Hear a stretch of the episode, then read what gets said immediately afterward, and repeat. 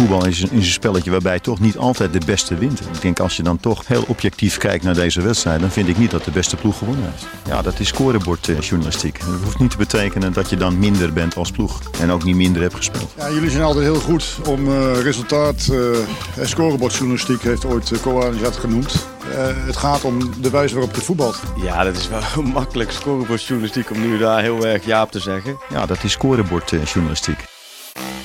De warming-up van speelronde 12 van de Eredivisie. Vlak voor uh, een interland break. Dat uh, ja, begint bij het tweede al een beetje uit te, te breken. Maar uh, gelukkig hebben we nog één weekendje heerlijke Eredivisie. Nou hebben we nog wat dingen om op terug te komen, toch Bart? ja, waar wil je beginnen? mijn gelijk, ja. jouw gelijk, ons gelijk? Nou, mijn gelijk is wel lekker om mee te beginnen natuurlijk. Nou, laten we dat maar doen, hebben we dat gehad. Hoeveel top 4 ploegen zouden punten verspelen hadden, vroeg ik aan jou. En jij dacht één is helemaal niet gek natuurlijk. En uh, ik zei twee, maar ik reken ook PSV erbij. Dus uh, hand in eigen boezem. Terwijl ik trouwens in de podcast eerder zei 1-2 voor PSV. Dus daar klopt er sowieso helemaal niks van. Maar het resultaat klopte. Nee. ja, en ik had gezegd wel. dat uh, Twente punten zou laten liggen bij Utrecht. Ja, ik ben normaal gesproken echt het tegenovergestelde van een waarzegger. Uh, soort maar... onwaarzegger. Maar deze had ik gelijk, hè? Ja, zeker. En uh, dat is ook meteen een uh, fabelachtig bruggetje. Alleen hadden we nog iets om terug te komen op de kijkcijfers van een tijd terug. Jij zei Volendam Excelsior. wat zou dat worden? Van, qua kijkcijfers omdat het tegelijkertijd met een topper is. Nou, ik zei 50.000. Jij dacht ook zoiets, hè? Of minder zelfs. Ja, zoiets. Ja, je moet even bij. Het was PSV Ajax dat te tegelijkertijd werd gespeeld, hè? En dan denk je, nou, iedereen half drie zondagmiddag. Als je dan toch ESPN hebt, ga je daarvoor zitten. Maar het viel toch tegen? Of mee? Nou ja, we hebben het net samen opgezocht. En het is 119.000 mensen hebben dus naar die wedstrijd gekeken. In plaats van PSV Ajax. Dat is, dat is toch heel veel? Of klopt daar gewoon helemaal niks van? Er moeten een hoop Rotterdammers zijn geweest, denk ik. ja, of gewoon heel veel mensen die uh, ja, niet, niet betalen voor ESPN, maar wel die gratis uh, ja, ESPN hebben natuurlijk. Ja, dat zou ook ESPN 1 is voor iedereen. Nou goed, um, voor de volgende kijkcijfervoorspellingen gaan we nu uh, verder met de, de, podcast. FC Twente, NEC en ik. Het was net een goed bruggetje geweest eigenlijk. Want buitenshuis lukt het uh, niet heel vaak voor Twente. Maar thuis is het uh, ja, een echte vest? Ja, absoluut. 23 wedstrijden op rij ongeslagen. Ik heb toevallig nog even gekeken wat het clubrecord was. nou, dan moeten ze nog even. 36 is het clubrecord. 36 wedstrijden thuis op rij ongeslagen. Dat is wel echt bijzonder trouwens. Maar uh, nou ja, nu dus 23. Laatste 13 ook uh, in, die 23 wedstrijden ook 13 keer de nul gehouden. Dus ja, dat, dat, dat thuispubliek helpt dan, denk ik, Twente toch wel aardig op weg. Daar kom ik zo meteen op terug. Eerst nog even. Ze spelen dus dit weekend tegen NEC. Uh, zaterdagavond 8 uur. Als je kijkt naar de laatste 2,5 jaar, heeft Twente twee keer een thuiswedstrijd verloren. Dus als je die reeks van 23 nog even iets doortrekt, eh, dan, zijn te, dan hebben ze toch wel een paar keer verloren. Twee keer tegen Fortuna Sittard en tegen uh, NEC van Rogier Meijer. Nou ja, en die komen dus nu op bezoek. Dus ja, en, uh, Twente is thuis bijna onverslaanbaar. Maar Rogier Meijer weet toch hoe het moet. Ja, waar in de fase waar NEC nu zit, ja, nogal wisselvallig hè? Denk je dat ze echt iets kunnen betekenen? Nou, ik, ik, ik denk het niet eerlijk gezegd. Uh, en zeker als je ziet hoe goed Twente dus in eigen huis is. Als je kijkt naar het aantal punten sinds de start van vorig seizoen. Kijk, vorig seizoen had Twente een heel goed jaar. Maar als ze thuis beter of uit beter hadden gepresteerd, dan hadden ze echt nog mee kunnen doen. Nu zat dat er echt niet in. En dat verschil in punten is bijna één per wedstrijd. Dat ze thuis meer pakken dan uit. Dat is toch absurd eigenlijk? Ja. Ja, ja, zeker. En eh, wat je zei inderdaad, eh, meedoen. Want rond de winterstop wilden ze nog niet zijn rookie verkopen omdat ze meededen, meededen om het kampioenschap. Ja, nou ja, dat is misschien ook wel terecht dat je zo lang mogelijk je spelers binnenboord houdt. Uh, ja. Alleen het heeft ze geen, uh, geen kampioenschap opgeleverd. Dat was misschien ook wel te veel gevraagd. Uh, maar ja, wel een enorm verschil dus tussen, tussen thuis en uit. Jij voetbalt nog op amateurniveau. Hè? Als jouw vriendin ja. of zo komt kijken, of als er wat mensen langs de lijn staan, speel je dan beter of niet? Nou, dat is grappig dat je het zegt, want ik maak wel, wel eens een doelpunt. Maar uh, ja, als mijn vriendin is uh, komen kijken, dan, dan, gebeurt het dus niet. Ik heb, oh, nog, ik heb nog nooit een doelpunt gemaakt als zij langs de zijlijn staat. Dus uh, zij denkt dat het een soort fabeltje is. Dat ik helemaal nooit een doelpunt heb gemaakt. Dat ik het gewoon alleen maar vertel. Maar nou ja, dat, toevallig gaat het ja, misschien wat minder als ze er wel is. Maar scoren lukt al niet. Nou ja, nee. scoren niet bij haar. Ja, ofwel, hoe je het wil, ja, wil uitleggen. Bij haar wel. Bij haar wel, maar niet met haar. Nou ja, het wordt ingewikkeld. Maar uh, zet je dan ook een extra, extra beentje voor? Hè? Ga je dan ook ja. verder de, de, duels in? Ga je meer duels aan ja. als er iemand staat te kijken voor jou? dat is toch wel een beetje het begin van de relatie, denk ik, geweest. Dat ik dan toch echt wel wat feller was en wat meer ging afjagen. Misschien dat ik iets luier ben als ze er niet is. Maar inmiddels, als je wat langer hebt, dan denk je ook van ja, ze mag ook, uh, de, ook de ware shoot op het veld zien natuurlijk. Ja, dan blijkt je toch eigenlijk poeslief te zijn. Nou ja, waar, waarom ik het vraag, um, is uh, omdat ik zat te kijken naar de cijfers tussen, tussen thuis en uit bij Twente. Je verwacht als je in de grolsvesten voor, uh, voor die volle bak speelt, dat je misschien op handen gedragen wordt, dat je daardoor um, misschien meer duels aangaat, meer duels verhoudingsgewijs wint. Maar dat blijkt eigenlijk helemaal niet het geval. Dus dat is niet het geheim van, van Twente. Dat, dat vond hm. ik wel opvallend. Um, er zijn trouwens clubs bij wie dat wel werkt. Hè? Bij, uh, bij Utrecht bijvoorbeeld. Die gaan thuis ongeveer 12% meer duels aan dan, in, uh, dan in uitwedstrijden. Dat is best wel opvallend. Maar um, opstropen. Ja, ja en dit, dit, is dan gemeten sinds de start van vorig seizoen. Um, vorig seizoen, uh, als je kijkt bijvoorbeeld naar Groningen. Die wonnen thuis echt aanzienlijk meer persoonlijke duels. Dus verhoudingsgewijs. Hetzelfde geldt ook voor Zwolle, RKC en AZ. Dus je ziet wel clubs waarin dat een beetje meespeelt. Alleen ja, blijkbaar dus niet bij Twente. Dus dat is niet de verklaring waarom, waarom ze het zo goed doen in de Grolsvesten. Uh, wat ook wel opvallend is, is dat Twente juist in uitwedstrijden meer paast, um, meer balbezit heeft, ook nauwkeuriger is in die passing. Dat komt ook wel een beetje omdat ze dan daar minder presteren, dus geregeld op achterstand staan. Nou, dan krijg je ja. wat vaker de bal, dus dat kan ja. een verklaring zijn. Maar het is, het is dus blijkbaar niet dat Twente ook, ook veel, meer, veel dominanter speelt in thuiswedstrijden dan in uitwedstrijden als je kijkt naar balbezit. Dat is wel echt een verschil in uh, wat het met het oog doet en wat de data zeggen. Ja, nou ja, dan, dan heb ik uiteindelijk gekeken wat dan wel de oorzaak zou kunnen zijn. En dat zit hem simpelweg in het afronden. Het is een beetje alsof je in de golfsvesten weet waar de doelen staan. En dat je weet, nou, als dat, op dat reclamebord, als ik dat ongeveer in mijn vizier krijg, moet ik gaan schieten. En uh, weet ik waar, ik waar ik op moet mikken. Uh, ze schieten thuis een stuk meer dan uit. Uh, gek genoeg krijgen ze thuis wel meer schoten tegen dan een uitduels. Dus dat is ook wel opvallend. Maar het is vooral, uh, overperformen is nou zo'n woord wat je eigenlijk niet meer kunt gebruiken uh, sinds afgelopen zomer. Maar dat is wel een beetje wat er aan de hand is. Sinds de start van vorig seizoen hebben ze ruim 10 doelpunten meer gemaakt in thuiswedstrijden. Als je het vergelijkt met wat ze op basis van expected goals hadden mogen verwachten. Uh, aan de andere kant van het veld hebben ze ook nog eens 9 goals minder tegengekregen dan ze hadden mogen verwachten. En weer op basis van die expected goals. Dus dat is wat er thuis dan uh, ja, heel goed gaat. De tegenstander schiet een stuk slechter en zij schieten een stuk beter. Um, en uit hebben ze juist vijf goals minder gemaakt. Het is dat, ja, daar zit dan een beetje het verschil in. Hè? Thuis schiet je die ballen er wel in en bovengemiddeld vaak en uit dan weer net niet. Gaat zoiets op de lange termijn nou vlot trekken? Of is dat gewoon iets waar, waar je als ploeg dan lekker gaat in, gaat geloven dat dat uh, maar zo blijft? Ja, dat vind ik een goede vraag. Kijk, met, als, je, als je door de bank genomen zie je wel vaak dat bij veel clubs, als je een beetje overpresteren, dat dat wel weer naar beneden gaat. Alleen dit is zo'n apart verschil tussen thuis en uit. Ik heb ja. eigenlijk nog nooit gekeken of, dat, of er zo'n thuis en uit syndroom te vinden is in dat opzicht. Ik denk dat het mentaal uh, wel werkt hoor. Uh, dat je dat op een gegeven moment ook gaat denken. En iedereen roept het natuurlijk.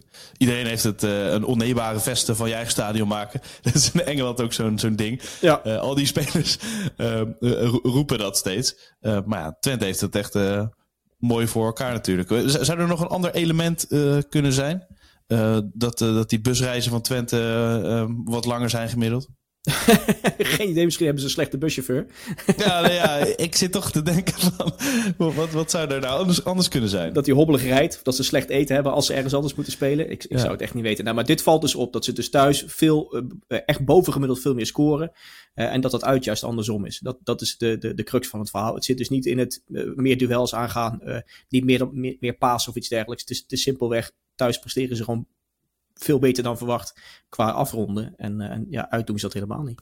En Oosting uh, heb ik vorige week bijna gebombardeerd tot uh, toptrainer, de nieuwe Guardiola. Maar hij doet iets heel anders uh, met Twente dan dat bij RKC het geval was. Hè? Want ja, dat, dat was een vrij snelle ploeg en nu vrij, vrij trage ploeg bij Twente. Ja, dat zei ik dus vorige week al. Ik heb het nog even, de, nog, nog even dubbel gecheckt en ook die, die, die cijfers een beetje bijgepakt. Nou ja, vorig seizoen was RKC onder Oosting een van de snelste ploegen. Als het gaat om, als je de bal hebt, de, de weg naar voren zoeken. hoeveel meter per seconde je voorwaarts gaat.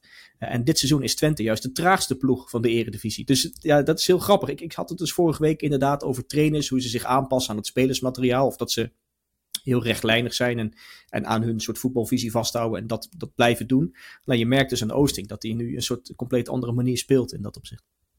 En een irritante ploeg om tegen te spelen. Dat heeft uh, Feyenoord inderdaad uh, ervaren. En mooi ook dat je Ugalde daarbij noemt. Want dat, dat was toch wel een soort uh, ja, mini-Suarez uh, op het veld. Hè? Vind je dat? Bizar. Ja, ja. ja. ja Twente is de ploeg die de meeste overtreding meekrijgt. Dus die, die, ja, die, die gewoon ja, lastig zijn om te bespelen. En daar, dat je daar veel overtredingen voor nodig hebt. Uh, en ja, Ugalde is dan daar inderdaad het schoolvoorbeeld van als de speler die de meeste, meeste overtredingen meekreeg. Dus het vaakst werd neergehaald dit seizoen. Uh, ja, dus dat, dat moet. Uh, ja, ik weet niet of je gelijk met Suarez moet, moet vergelijken. Maar nou ja, ik bedoel meer, ik kan me voorstellen dat hij misschien wel wat meer wordt neergehaald. Uh, aangezien die zich tegen Feyenoord. Ja, hoe zeg je dat? Nou, inderdaad, als een Suarez een beetje gedroeg. Ja. Maar niet, niet op de zwalbe manier hoor. Maar gewoon balletje wegtikken. Even voor de bal gaan staan. Gewoon wat slimmigheidjes. Van zo'n jonge jongen vond ik dat wel ja. bijzonder. En dat is misschien ook wel kwaliteit uh, als je hoger gaat spelen. Ja, absoluut. Het zijn, het zijn types die je misschien af en toe in Nederland mist. Die je er goed bij kunt ja. hebben door van buitenaf te halen. En uh, nou, die, hij speelde trouwens ook gewoon een goede pot. Hè. Was aanvallend uh, echt veel ja. aanwezig hadden ze de handen vol aan bij Feyenoord. Dus uh, Grote complimenten voor Ugalde. Ja, ja. Voor Twente begrip heel veel geld voor betaald. En het lijkt er nu iets meer... Uh, iets meer uit te gaan Hij begint los te komen en te scoren inderdaad, ja. Gelukkig. Ja. Want er inderdaad veel geld voor betaald. Als hij dan niet gaat scoren, dan heb je wel een, uh, heb je wel een probleem. Ja, zeker. Uh, PSV PEC, dat is een wedstrijd waarvoor je van tevoren 4-0 in zou vullen, of niet? Uh, ik, ja, ik, als ik zou moeten, een totootje zou moeten invullen, zou ik inderdaad wel zoiets uitkomen inderdaad. Ja. ja. Voor, voor, eigen publiek, kwart over twaalf zondag. Um, ja, ik denk het wel. Terwijl ik PEC wel een best een aardige ploeg vind. Althans, Nee, misschien is dat niet het goede woord. Het is misschien niet een aardige ploeg, maar een, een soort gekke, bijzondere ploeg. Heb je dat okay. niet, dat gevoel? Ja, je, je, je, hebt wel het gevoel dat het... Dat bijvoorbeeld bij Excelsior, uh, die eerste helft werden ze eigenlijk uh, weggespeeld. Uh, tweede helft, bam, stond het opeens 1-4. Ze kunnen wel heel goed voetballen, maar laten ook wel een beetje het kaas van het brood eten. Dat gevoel krijg je bij PEC. Ja, en dan moet je ze wel, moet je wel zeggen dat ze best een pittig programma al hebben gehad. Uh, ze hebben de complete top 10 al gehad, Bij, bijna. Zelfs staan ze achtste. De enige uit de top 10 die nog ontbreekt, waar ze nog niet tegen gespeeld hebben, is PSV. Lekker nou ja, dan. Daar komen ze nu tegen. Ja, maar des te knapper. Je zegt lekker dan, maar des te knapper is het dat ze ja. nu al 14 punten hebben gepakt. Ja, en achter staan. Nee, dat, ja. natuurlijk. Ja. Want in de laatste ook... vier seizoenen kwamen ze daar niet aan in, die, in de eerste elf wedstrijden. Dus ze hebben wat, wat ja. dat dan gaat, gewoon een goede start. En beter dan in de laatste, laatste jaren dus in de, in de eredivisie. Alleen, ja, Kijk, we hebben Zwolle al een tijd niet besproken. Daarom had ik hem op mijn lijstje gezet van clubs die we vandaag gaan behandelen. Alleen, ja, het zweet breekt me nu zo meteen uit. Want ik heb echt geen, bijna geen idee hoe je deze ploeg moet duiden. Ja, en, en daarom is het misschien juist makkelijk te duiden, toch? Het is een beetje tegenstrijdig, denk ik dan? Um, nou ja, er zitten, er zitten gekke dingen in. Allereerst, ze tikken veel. Als je kijkt naar de, ploegen die de meeste passes geven, ook op de, gewoon over het hele veld, maar ook op de helft van de tegenstander, dan staat Zwolle uh, na de huidige top 4 en Ajax uh, bovenaan. Dus uh, de, de topploegen, nou, dan weet je van die tikken veel. Ajax, die staat dan in de ranglijst niet zo hoog, maar je weet ook, die tikken ook uh, ja. tot, tot, ze, tot ze schil zien bijna.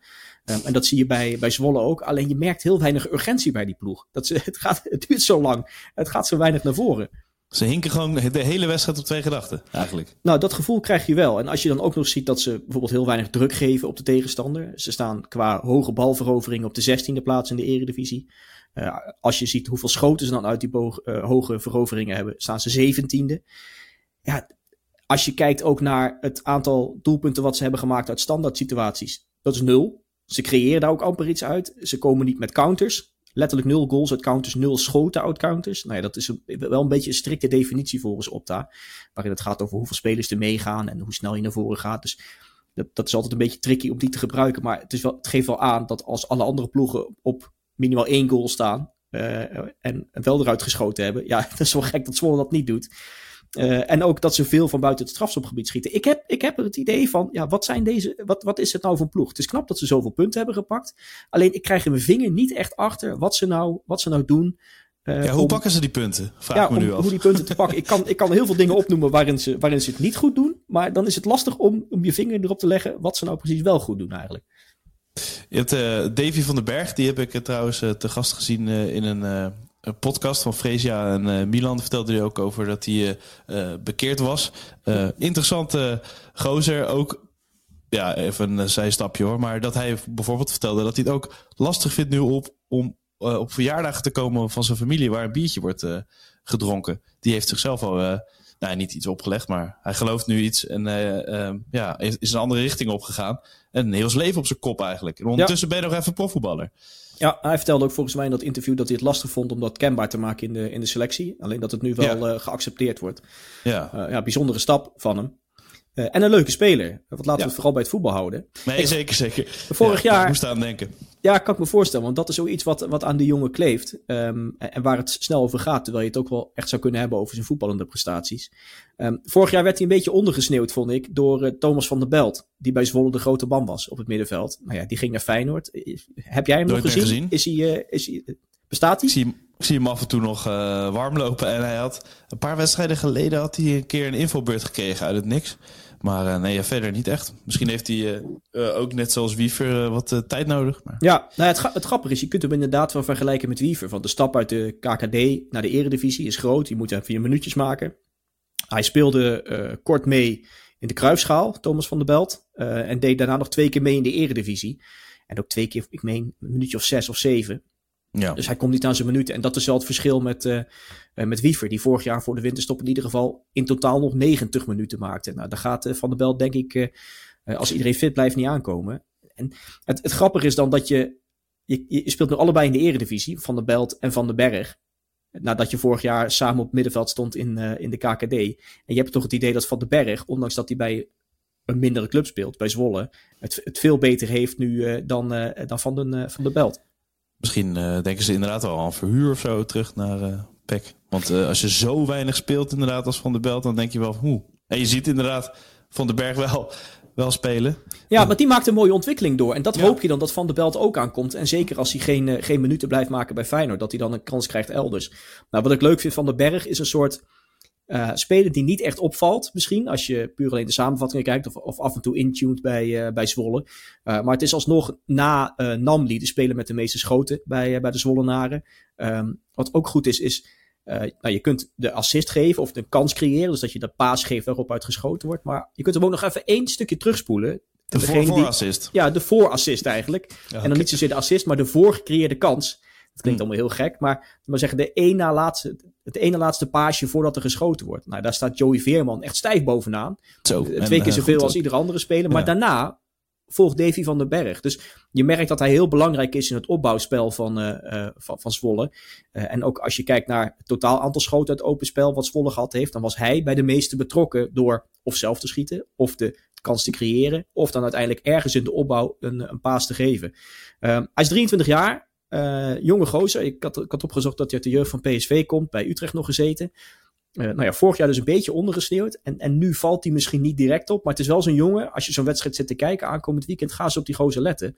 Eh, en ook eens kijken hoe hij zich houdt. Uitgerekend dat hij nu die weer terugkomt bij, bij PSV. in het, in het Philipsstadion. of hij daar overeind blijft. En dat, dat, is, ja, dat zijn dan de momenten waarop je zo'n speler gaat, gaat meten. Zeker in de wetenschap dat zijn compaan nu bij Feyenoord zit en er niet aan te pas komt. En let dan eventjes op eh, de ene laatste paas Ja, van PEC. als, als Peck schiet, moet je eigenlijk even het beeld een paar keer terugspoelen. Dat kan tegenwoordig met al die hippe televisies en, eh, en de app. Dus spoel hem even terug en kijk dan even wie dan vlak daarvoor nog een paas gaf. Het is ook echt een podcast die je moet luisteren als je een beetje bij de hand wil doen als je voetbal kijkt. Hè? ja. Gewoon dat je, ja, ja, dat, nee, dat weet ik. Ja. Ik luister scorebordjournalistiek. ik weet wat Davy van den Berg eh, doet deze wedstrijd. Ja. Pik je toch even mee. Ja, het zou mooi zijn als mensen zo een beetje tof doen tegen vrienden. En eh, laten, ja, we het horen als het gelukt is ergens. Als je ergens indruk hebt gemaakt. Inderdaad. Oh, en dat, die oproep wilden we inderdaad vaak doen. Hè? Van laat wat weten op eh, Twitter. Maar ja, bij wie moet ze dan eh, terecht? Sowieso onder de Spotify-aflevering kan je dus laten weten wat je van de aflevering vindt. En ja, gooi je alles op ons wat je wil. En via Instagram en Twitter eh slide le- lekker in de DM of in de mentions. Toch? is goed. Ja, lijkt net Tinder zo. Volgende wedstrijd, eh, zondag, half drie. Dus Volendam-Sparta. En dan gaan we het vooral over eh, eh, Sparta hebben. Die verloren toch wel verrassend van Almere City thuis. Die, die hebben natuurlijk een goede reeks. Maar die zag ik niet helemaal aankomen. Ik dacht, nou, nu kan Sparta wel die punten weer pakken. Ja, dat dacht ik eigenlijk ook. Eh, maar je ziet dat Sparta toch af en toe wat, eh, wat steekjes laat vallen dit seizoen. En dat het de laatste weken niet meer zo top is als, eh, als misschien aan het begin van het seizoen was. Of, Ja, het is iets minder dan vorig vorig seizoen, hè? ja, dat, dat idee krijg je. Het grappige is wel, als je naar de speelstijl kijkt, dan heeft Jeroen Rijsdijk ook niet zo heel gek veel veranderd. Puur als je kijkt naar bijvoorbeeld Nee. hoe vaak ze rondtikken als ze de bal hebben, hoe snel ze naar voren gaan. Dan, dan eh Opta heeft dan op, op, op die website van ze een soort, soort kadertje staan. En dan kun je dat een beetje zien, wat dan de, waar ze ongeveer in het grid staan. En, en hoe vaak ze dan, hoe snel ze naar voren doorgaan en hoeveel ze pasen. Dat is eigenlijk precies dezelfde plek uh, dit jaar onder Rijsdijk als je het vergelijkt met uh, vorig jaar onder Stijn. Ook wel logisch toch? Want dat was succesvol en uh, je hebt vrij veel spelers heb je kunnen behouden. ja, dus het is niet gek dat hij daar op die lijn verder gaat, toch? Nee, nee, zeker niet. Kijk, als er een hele andere trainer binnenkomt die helemaal geen, ook niet gewerkt heeft vorig jaar, dus niet in dat stramien zat, kan ik me voorstellen dat het omgegooid wordt. Maar ja, waarom zou je het nu, uh, never change a winning team, bijna, dat, dat idee, waarom zou je het dan helemaal omgooien? Wat wel wat, Oh, sorry, ja. Ik wilde, ik wilde zeggen, het lijkt wel wat, wat saaier nu te zijn, hè? Uh, als je naar het spel van uh, Sparta kijkt. Maar misschien komt dat omdat resultaten dan uitblijven en dan komt je focus meer op het spel. Nou, maar dat, dat is grappig dat je het zegt. Want als je ziet wat ze aan, aan kansen creëren, uh, expected goals voor is eigenlijk nagenoeg hetzelfde. Expected goals tegen is exact hetzelfde per wedstrijd.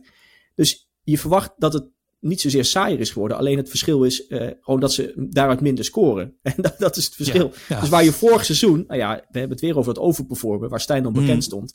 Ja, toen maakten ze een stuk meer doelpunten uh, dan verwacht en kregen ze minder tegen dan verwacht. Uh, ja, nu is het eigenlijk gelijk getrokken en, en krijgt, krijgen ze eigenlijk wat ze verdienen aan doelpunten voor en doelpunten tegen. Ja, en dat, dan ziet het er misschien wat saaier uit, maar dit is wel een beetje wat het spel is. En dan heb je vorig jaar een topjaar gehad met dezelfde prestaties. En nu corrigeert het zich dat een beetje en zit je op wat je mag verwachten. En dan, ja, dan sta je na 11 duels met 13 goals voor en 15 tegen. Dat is ook niet zo gek veel. Dat is ook, nee. dat is inderdaad een beetje saai als je het zo hoort. Dan, dan vallen er niet veel doelpunten ja. in die wedstrijden. En dan kan ik me voorstellen dat je denkt, ja, het is niet meer zo spectaculair. Maar een paar jaar geleden eh, had je dat natuurlijk als Spartaan eh, gezegd: doe mij maar een lekker saai seizoen. Uh, op de tiende plek, uh, ja, uh, maakt mij niet uit. Maar dat we in ieder geval in de Eredivisie blijven. Maar er wordt meer geëist na zo'n seizoen. Zo gaat ja, dat. Is dat zo? Merk je dat in het Rotterdamse? Dat ze, dat ze echt meer eisen? Ik, ik, ik spreek af en toe wat, ja. een Spartaan bij de radio. En die, die zegt altijd, zolang we niet in de problemen komen met de degradatie of wat dan ook, vind ik het allemaal prima. En linkerrijtje zou top zijn. Je hebt gelijk. Nee, Spartanen die durven nog niet echt uh, veel ambitie uh, te tonen verder dan uh, rond die ja, zesde tot en met twaalfde plek. Verder maakt het niet zo uit eigenlijk. Nee, is toch ook prima.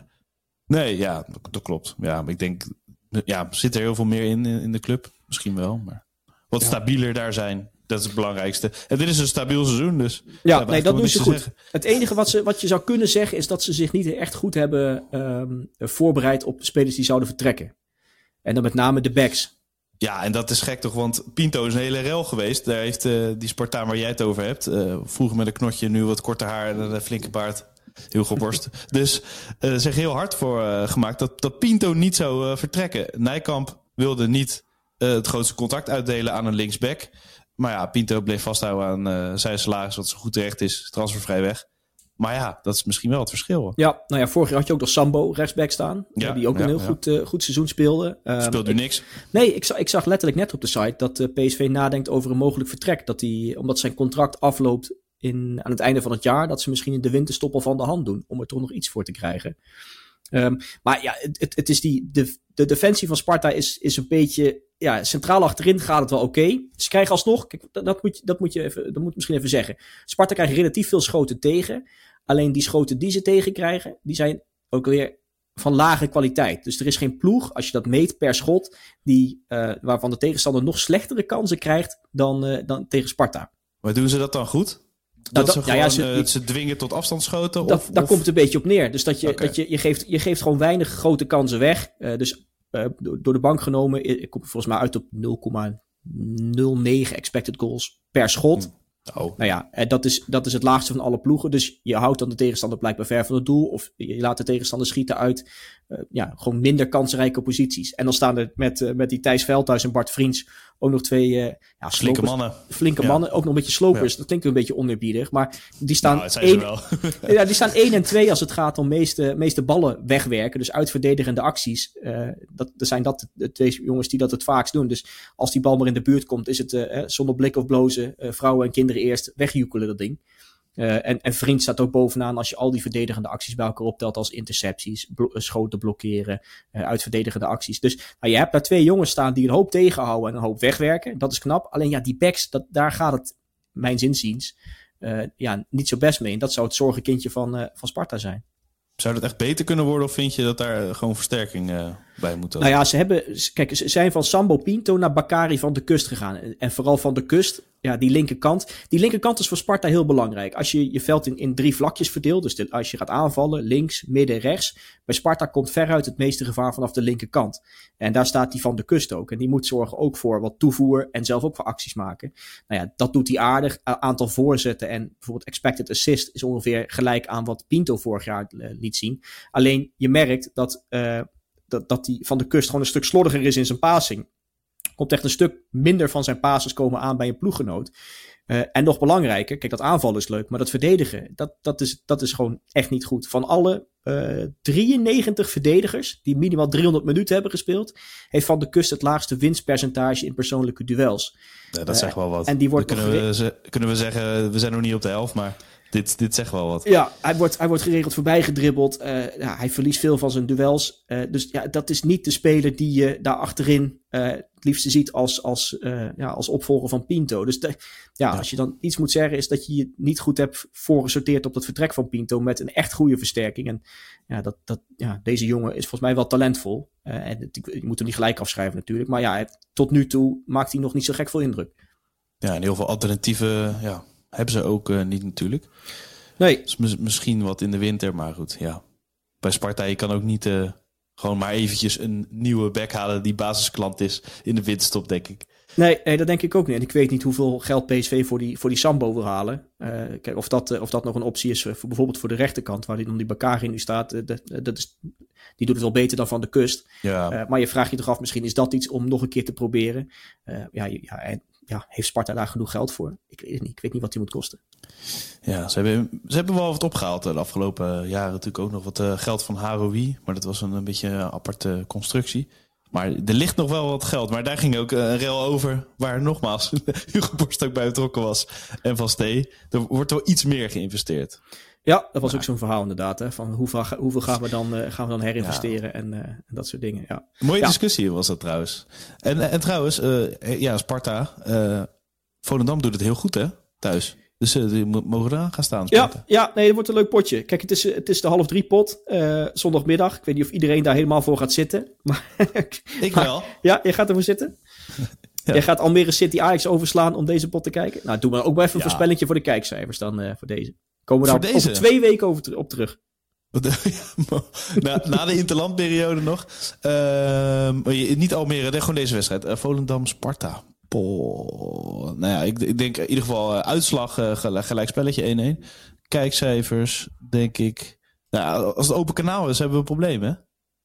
Dat, dat is het verschil. Nou, ik Laten we zeggen 80.000. Oké, okay, nou dan ga ik voor dik 100.000. Heel Rotterdam gaat weer kijken, denk ik. Oké, okay. benieuwd hoe interessant iedereen onze kijkcijfer voorspellingen vindt. Kan helemaal niemand schelen, denk ik, hè? nee, denk ik niet. Nee. nee.